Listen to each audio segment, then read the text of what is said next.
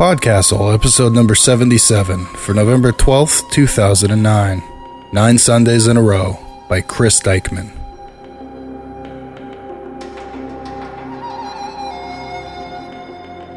Hello and welcome again to Podcastle. I am and continue to be Dave Thompson, your esteemed co host. I'm filling in again today for Rachel Swirsky, who, as I understand, is battling this very moment with a sea witch for her voice. Hey, whatever it takes to get me out of the dungeon. As I mentioned in last week's introduction, for the month of November, Podcastle asked the editors of several pro paying online magazines that offer free content to choose their favorite stories from their publications so that we could bring them to you on Podcastle. Today's story is brought to you by Susan Marie Groppi, Karen Meisner, and Jed Hartman of Strange Horizons, which you can find at strangehorizons.com. Strange Horizons is a groundbreaking magazine it was one of the first, if not the first, online magazine to provide professional payment to their authors. Strange Horizons is a weekly web based magazine of and about speculative fiction. The term speculative fiction refers to what is most commonly known as sci fi, but which properly embraces science fiction, fantasy, magic realism, slipstream, and a host of other subgenres. Even as the print publishing market for speculative fiction has contracted, the genre has expanded. A new generation of writers and artists has emerged, multicultural, non traditional, willing to step past cliches. Strange Horizons hopes to give these rising stars another place to shine. Strange Horizons publishes short fiction, poetry, reviews, and articles of interest to the speculative fiction community each week on Monday.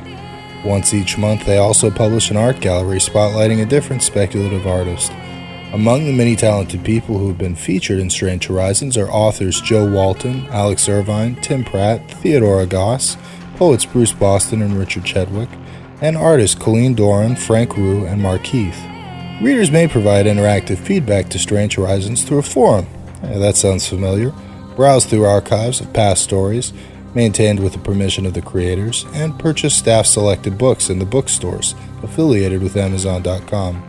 If you enjoy this week's story, visit Strange Horizons at strangehorizons.com. Today's story is Nine Sundays in a Row by Christine Dikeman.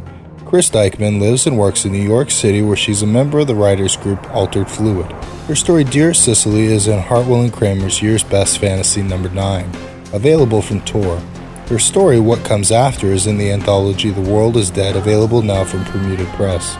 Read more of her work online at chrisdikeman.com. Nine Sundays in a Row is read for you by Kane Lynch, one of Podcastle's newest minstrels, which means keep an eye on this guy. Don't let him go up to the third floor restricted corridor, and keep him out of the Forbidden Forest. For some reason, we just seem to lose a lot of narrators that way. All that said, enjoy the story.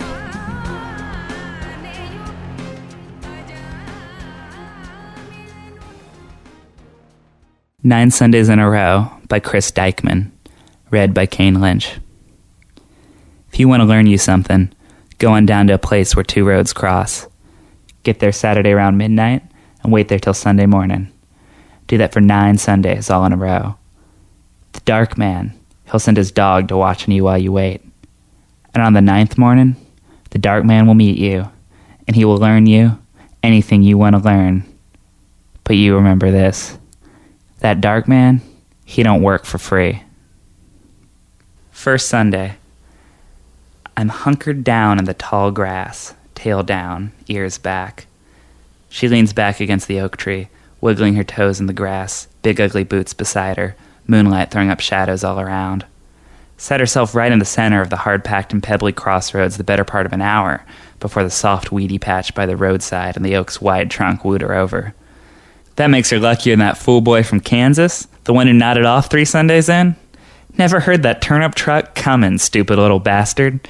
Smashed flatter than flat, and all those turnips spread across the road to hell and breakfast, and the driver dead with his back broke. I hate turnips. Nasty, mealy things. She starts rummaging in that bag of hers, leather bag, still reeking of dead cow's fright. Other bad smells, too stinky things and plastic things. Maybe a sandwich down close to the bottom, but not a meat sandwich. Good brown bread smell, but no meat. Not a bit. She comes up with a conjure bag, and even hunkered way back here in the verbena, my nose can twitch it out. Store bought. The girl has brought a store bought conjure bag to the crossroads. I take a long whiff. No graveyard earth, no dead man's piss, no John the Conqueror root, no blood from a lady's monthly, just some tired old oregano and a little mustard powder. Bag isn't even flannel. Silly girl. Ugly thing. Short hair like a boy, little scrawny body looking like no girl I ever saw. Can't hardly tell she's female. I got better to do than sit here babysitting. Nine Sundays is a long time, and she don't have near the tenacity it's going to take to see this through. Waste of my time.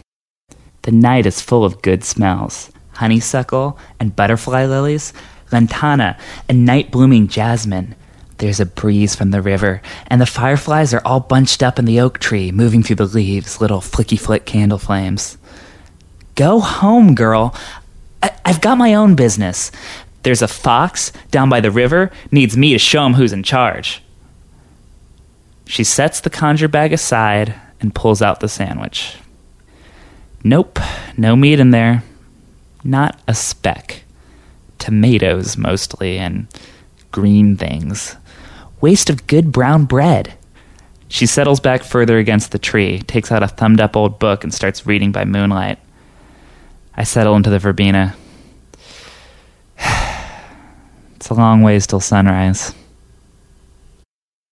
Second Sunday. She's back under the oak tree. I'm back in the verbena. No breeze tonight. It's hot and close, and Mr. Moon is half the fellow he used to be. She's got a lantern, makes a little circle of light, drawing every skeeter in ten counties, big cloud of buzz and bother. She's all overcoated up with some unguent from a plastic bottle. Nasty smelling stuff, and not hardly working by the way she's cussing and slapping. She cusses like a man, and she's wearing those big old boots again. I expect she wishes she were beautiful. That's what I'd wish for if I was an ugly woman. Skeeter lights in my ear, and I take a scratch. She stops reading and looks back at where I'm hiding. Is someone there? She says. She holds up the lantern. The skeeter cloud rises up with it, like the mist around Mr. Moon. Hello? She says. She sounds small. I stay still as still, still as death. Nobody here but us bad things, sugar. She listens to the night noise for a while, then settles back down, slaps at the skeeters, eats her sandwich. Brown bread again, and eggs this time. I like eggs. Raw is better, but cooked is fine too. The dawn comes, finally. I'm achy all over from lying still so long. She packs up her stinky bag, looks back at where I'm hiding, walks down the road towards town, scratching at her arms. I start for home. I'm almost to the shack when Red Rooster steps out of the grass in front of me.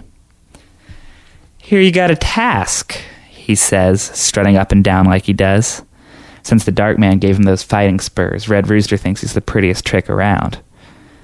I'm keeping watch on a girl at the crossroads, I say, trying to slip past him. Keep her from harm, just in case she lasts all nine Sundays. You think she'll make it? Red Rooster jets his head out and back, up and down, and shakes his big, haughty tail. In the dawn, his feathers glow like foxfire. He swaggers a little ways past me and turns back like he's giving me a show. The skeeters like to eat her alive tonight, I tell him. I don't know if she'll be back. And what is it to you, I want to say, but I've got to stay on his good side. The Dark Man, he loves Red Rooster, and I'm not allowed to chase him or bully rag him or nothing. Better leave off that scratching unless you want to frighten her away, he says. You spying on me? I ask, and my hackles rise up. The Dark Man set me to watch over her. You mind your own business.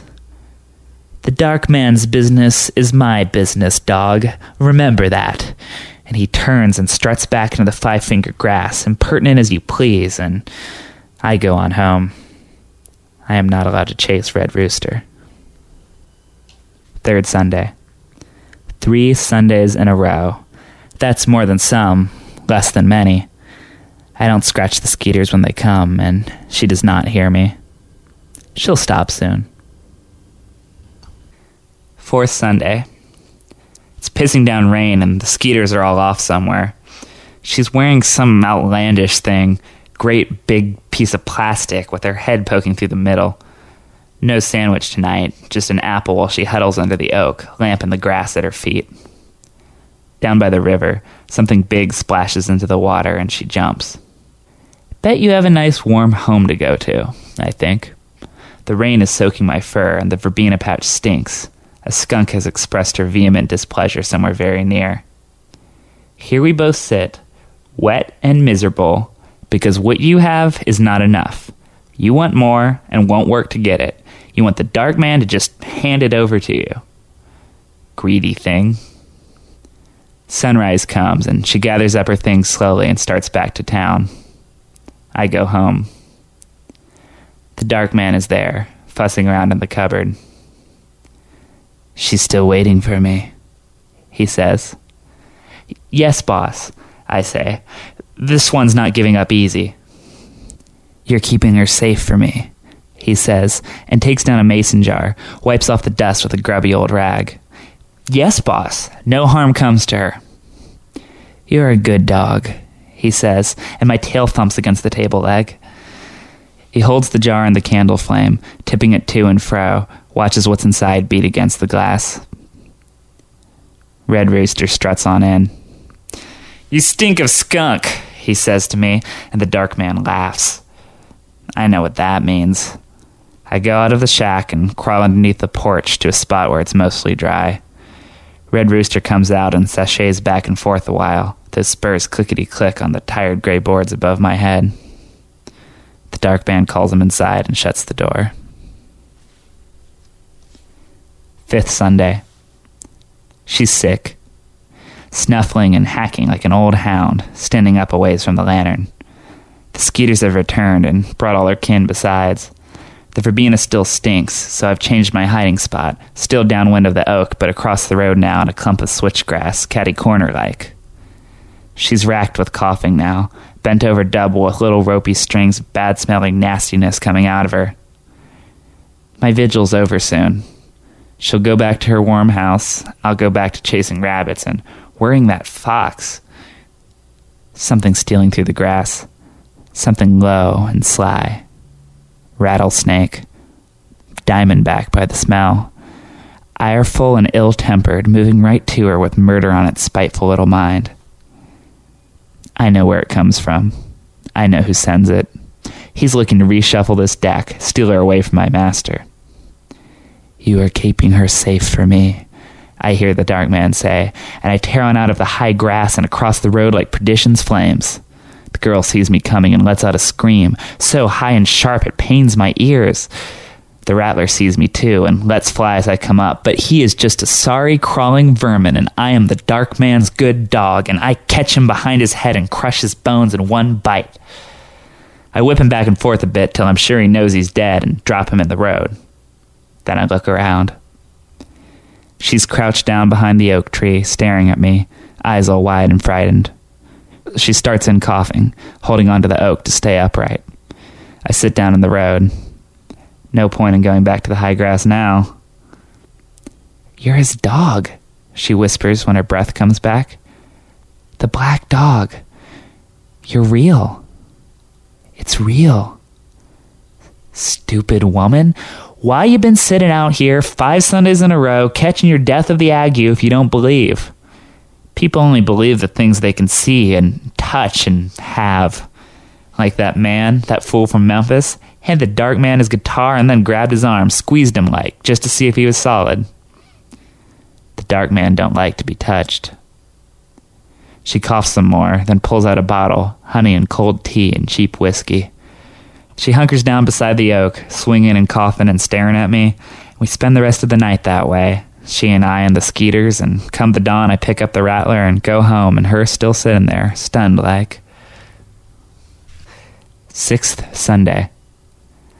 The dark man pours the powder out of the packet. It sifts down onto my fur, spilling all around me on the porch. I can smell all the things that went into it, and my nose wrinkles up. Sweet and kind of spoiled, like honey and curdled milk mixed up. Remember, she can hear you in there, so no talking, he says. yes, boss. He runs his finger across the diamond patterned skin tacked out on the door, gives the rattle a flick with his finger, and smiles. It's just a little smile, but he knows I see it. Go on now, he says. I take off out of the shack and down the road. It's close on to midnight. Mr. Moon is still fat and bright, and my shadow chases me all the way to the crossroads. It's a hot night, muggy like, but she's all wrapped up in a raggedy shawl. She coughs and it racks her. There's circles under her eyes, and she's all pale and peaked, slight thinner than she was when all this started. That cold is a long time going. She leaves up coughing, catches her breath, and looks up and sees me. Dog, she says. Then she stretches out her hand, waggling her fingers. Come here, dog. Usually they don't touch me right away. One time, this boy from Charleston wouldn't even let me near, and I had to chase him through the grass all the way to the riverbank. That was a treat. I go on over and sit near her, and I don't pull my ears back or growl or show my teeth or nothing. She puts her hand right on my head. She's not a bit afraid. Good dog, she says, and my tail thumps in spite of me. Good dog that saved my life. Her hand moves to the back of my ears. I turn my head a little, and she runs her hand down my spine. Then she finds a sweet spot on my shoulder and commences scratching, and my mutinous left foot starts to dance tappity tap against the dirt. She rummages around in her stinky bag, comes up with a sandwich. You want some of my chicken sandwich? Stupid woman. I grab the sandwich out of her hand, gulp it down so fast she don't see it go. Chicken is good. Best when you catch it yourself, but good anyway you can get it. Hey, she says, and I duck my head away from her hand. She laughs and scratches behind my ear again. That was my supper, dog, but I guess you earned it, killing that bad old snake. Supper? That little bit of chicken and brown bread? She yawns and leans back against the tree. I'm so sleepy, she says, but I guess I can rest a while with you here to watch over me and with her hand on my back, she closes her eyes and drifts away, down into dreamland, and I go with. We're standing outside a little tottery tar paper house. Raggedy curtains drooping in front of the window, front yard all muck and junk, an old water pump, a pile of car tires, door off a chicken coop. Clothes on the line, tired sheets and towels, and a pair of men's coveralls ripped and faded. Somewhere here, someplace not right now, I can hear a child crying. She's beside me in the road, and she looks different. Stronger, more meat on her bones, ugly boots gone, good walking shoes on her feet, big backpack, all shiny and new smelling, hooked over her shoulder. And something else, something I can't determine. Here I go, she says, and turns her back on the house. She starts down the road, big long steps, and she doesn't look back, but I do. There's a face staring at us from that front window, looking angry and sad both at once. And then the tatty curtains twitch, and the face is gone. Dog, you coming? She says, and I run to catch up.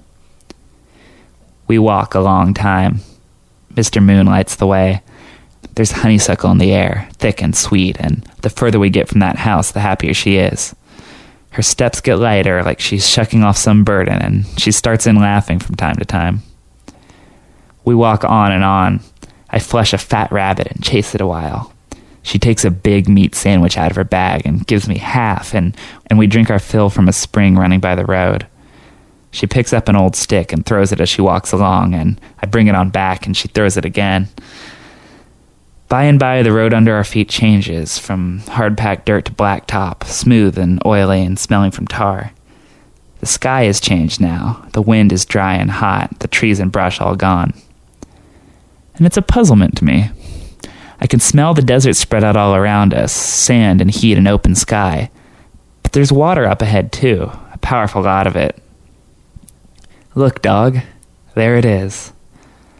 Off in the distance, I can see a city tall buildings and lights shining and blinking, and cars and people, more than I've ever seen. And something else, a, a thick, rank smell like the dark man taught me. Money. Bright lights and noise and money. That's the place her heart yearns for. She pulls a pack of cards from her pocket, does a one hand shuffle like she was born with the pasteboards in her hands. She spreads the cards out to make a fan, flutters them back and forth, and the ace of spades jumps out and dances along above us in that hot, dry wind a second before she catches it neat as neat and slides it back in. They do what I tell them now, she says. I'm going to be the queen of the tables, dog. How's that sound to you? That's what's different about her, what I couldn't place. This dream is the future, after the dark man learns her what she wants to learn.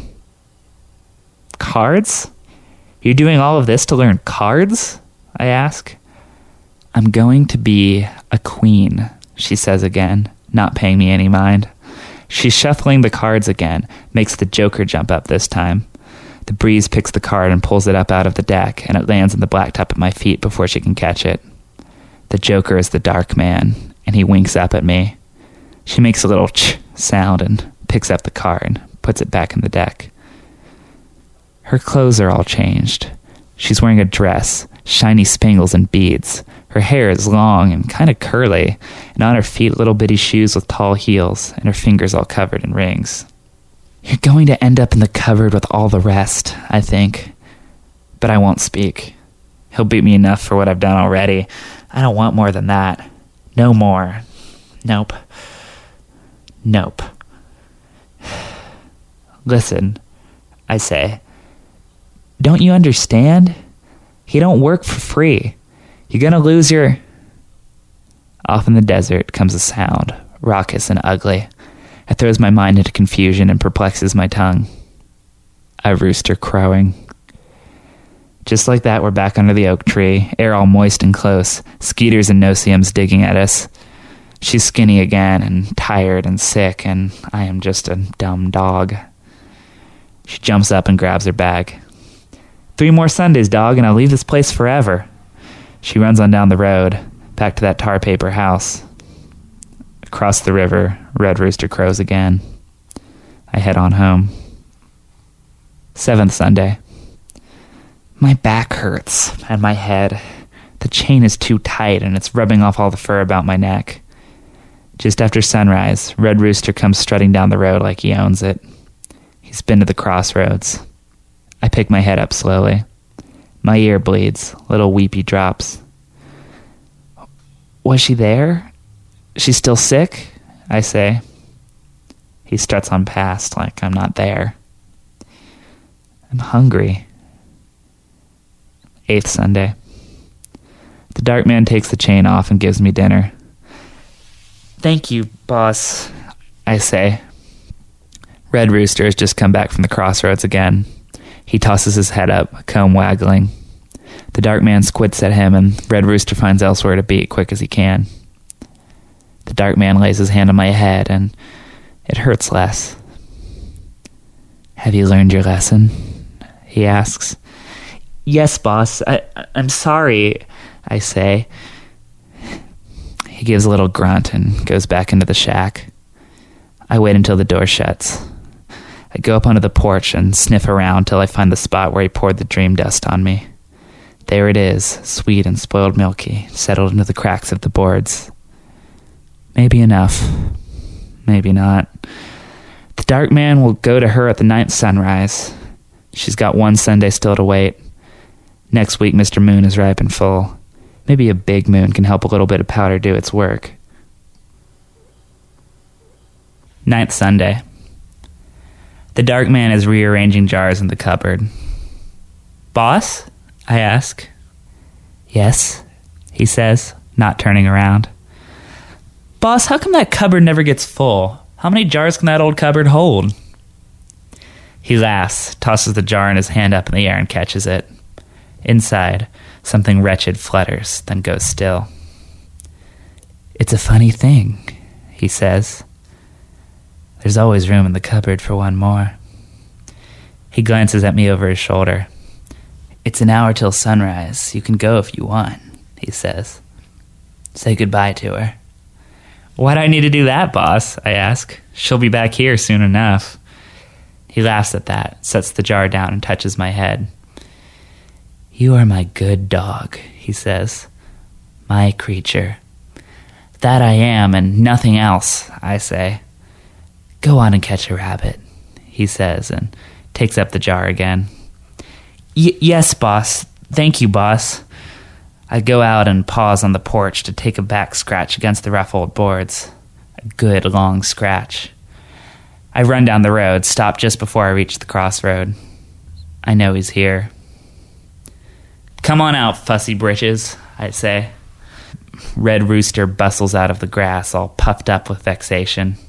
He hates that name. What do you want, dog? I'm busy on the dark man's task. I've got this girl to watch for him, he says.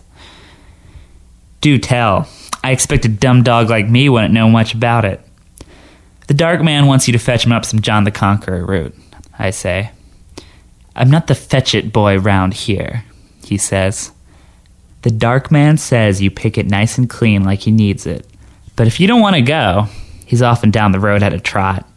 When that big waving flag of a tail disappears over the hill, I run on to the crossroads. So thin, like she's been the one chained up all those days. Dog, you're back. Where'd you go? Bad dog not coming to see me. I had to sit here all alone with a nasty rooster staring at me all the time. He wouldn't move, not even when I threw rocks at him. I wish you had better aim, I think. She's petting me, but we don't have time. I shake myself hard, throwing up dream powder all around us. She sneezes, and I do too. We sneeze again, and she commences laughing, then coughing so hard she can't stop. I'm still sneezing. That bad milk smells all up in my nose, and when I stop, she's breathing like she's just run a race with a big smear of blood across her lip. Oh, Mr. Moon, help this dumb dog. What have you been rolling in? she says and coughs again. Then her eyes do a flutter. I'm so tired, dog. Think now you're here, I'll close my eyes. And just like that, we're out on the dream road, not near the house, but not near the city either. We're somewhere in between where we took our walk and she threw that stick. She's strong again and pretty, all done up in her sparkling dress. You listen to me, girl, I say. You get on out of here, straight you wake up. The dark man wants your soul for his cupboard. You stay here, he'll get you for sure. He's going to help me. She smiles and takes the cards out again. She starts that fancy one handed shuffle. How far are you going to get, sick as you are? What good playing cards going to do you in the graveyard? He means to have your soul, and he'll get it if you tarry here. He can't take my soul, dog. He's the dark man, and it's Sunday number nine. He can take what he pleases now. No, dog. She bends down to me. My soul was taken long ago, she says, and hikes up her skirt for me to see a cicatrix of scars across her belly and thighs. She's been mistreated, this girl has. He can't hurt me any more than I've been hurt, she says, and I can see the beatings and the screams and the bad times swimming just below her skin. You're a child and you're wrong. So wrong you can't imagine. You don't know about souls and what they worth. Don't know how much you can lose. You ain't seen the cupboard. I say it, but no sound comes out. No need for Red Rooster now. Envious time has fled. The light is changing. It's dawn, and we're back at the crossroads. The dark man steps from the high grass takes off his best hat and gives her a bow. His coat is brushed, his boots polished to a killing shine. Good morning, my dear, he says. Good morning, sir. My name is Sally. Hello, Sally. How may I help you? She hands over the cards and he begins to shuffle. I know what comes next and head over to the oak tree to lie down. The lesson takes about an hour, all that waiting for an hour in his company. He hands the cards back to her one last time, and she shows him what she's learned. He applauds. A pleasure to meet you, Sally, he says. I hope to see you again. He takes off his right glove and extends his hand to her. I turn my head away as she reaches her hand over. They shake. Down by the river, Red Rooster screams in triumph.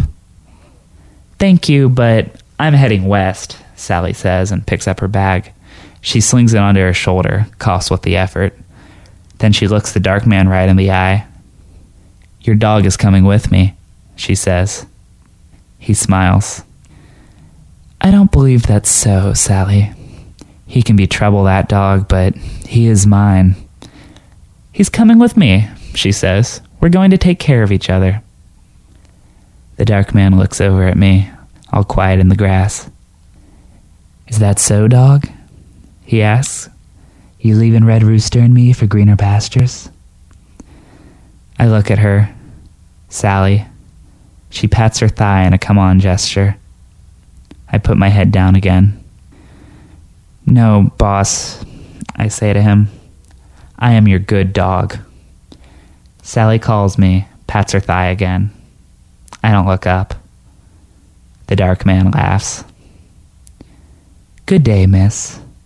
I think we will meet again soon, he says. Sooner than you might think. She calls me one more time. I stand up and walk over to the dark man. He grabs me by the back of my neck, where the skin's rubbed all raw, but I don't wince. Not a bit. We watch Sally turn and walk down the road, stopping now and then to cough and shift that stinky bag from one shoulder to another. We walk home.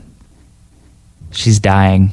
She was a skinny thing at the start, and now that cold has turned on her, rotting out her lungs.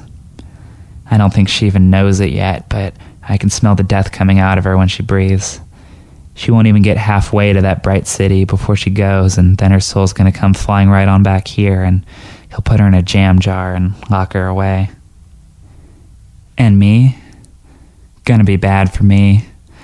He's gonna beat me and starve me and send that swaggering fowl to lord it over me.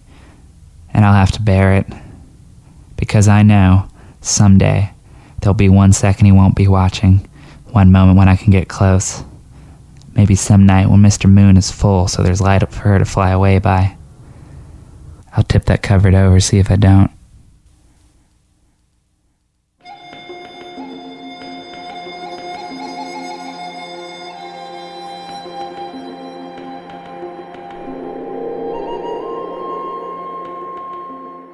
When we asked Chris Dikeman if there was anything she thought our listeners should consider after hearing the story, she wrote to us this Robert Johnson, the great blues guitarist, was long thought to have met a dark man at a crossroads. Legend says he handed him his guitar for a lesson. If I was to meet that bad man at the crossroads, I'd hand him my fountain pen, or less romantically, my laptop. What would you hand the dark man? What would you pay for him to teach you what you want to learn? It's an uncomfortable question, really. One that suggests deep down, no matter how good or how strong or pure you think you are, everyone has a price. Kind of a downer, really, isn't it? Well, speaking of prices, let's talk about something that won't cost you your soul t shirts. Yes, t shirts. That's right, Podcastle, Escape Pod, and Pseudopod all finally have their own t shirts available at poddisc.com. And let me tell you, they're well worth the wait. I know. I'm one of the guys who's been whining on the forums to Steve forever now. When are we gonna get t shirts? I want a t shirt. Please, sir, can I have a t shirt? Well, here there be t shirts. Ray guns, tentacles, and dragons, baby. I bet you can figure out which logo goes to which podcast. These things look so good, they just might steal the souls off anyone who glances at them. I think soul stealing was the spell Rachel was weaving into them. Now, anyway, if you're not into soul stealing, that's cool too. These things will make you believe you're the chosen one. Well, one of many chosen ones. I mean, we are hoping more than one of you will buy them, but hey, at Podcastle, there's always room for one more chosen one, right? Right now, until November 28th, the t shirts are $16 for pre order, and yes, international rates and shipping will be auto calculated by poddisc.com. Seriously, $16. That's it. Personally, I'm thinking about buying one from each pod, and my wife's already making moony eyes at the dragon on the Podcastle t shirt. I didn't realize she had such a thing for fire breathers. I always thought that comment about me having dragon breath in the morning was a complaint. Hmm. Anyway, after November 28th, the prices of the shirts may go up a couple bucks, so get one as cheap as possible while you can. Or, you know, get three. Alright, let's get to feedback for Podcastle episode number 69 Stephen Woodworth's The Oval Rung. A story about a magical bird who can make even the most sadistic of men weep, and the master thief hired to kidnap it. Generally, people really enjoyed this twisted tale.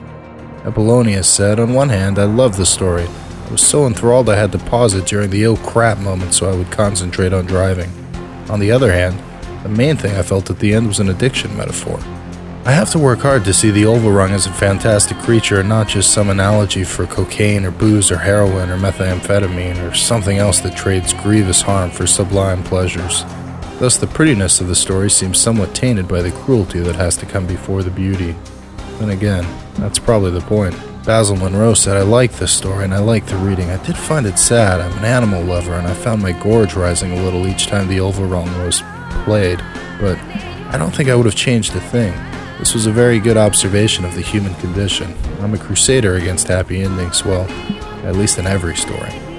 That's all the time we have for feedback this week, you rogues. Don't get all weepy eyed about it, though. There's plenty more discussions going on at our forums at forums.escapeartist.net. So come on over and join in the love. Or the torture. Podcastle is a production of Escape Artists Incorporated and is distributed on a Creative Commons Attribution Non Commercial No Derivatives license. Share it, but don't change it or sell it. Our theme music is by Shiva in Exile. You can find them at magnatune.com.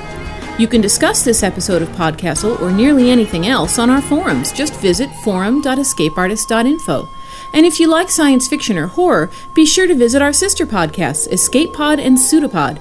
And if you enjoyed this episode, tell a friend, or post to your blog about it, or consider donating via the PayPal link on our site.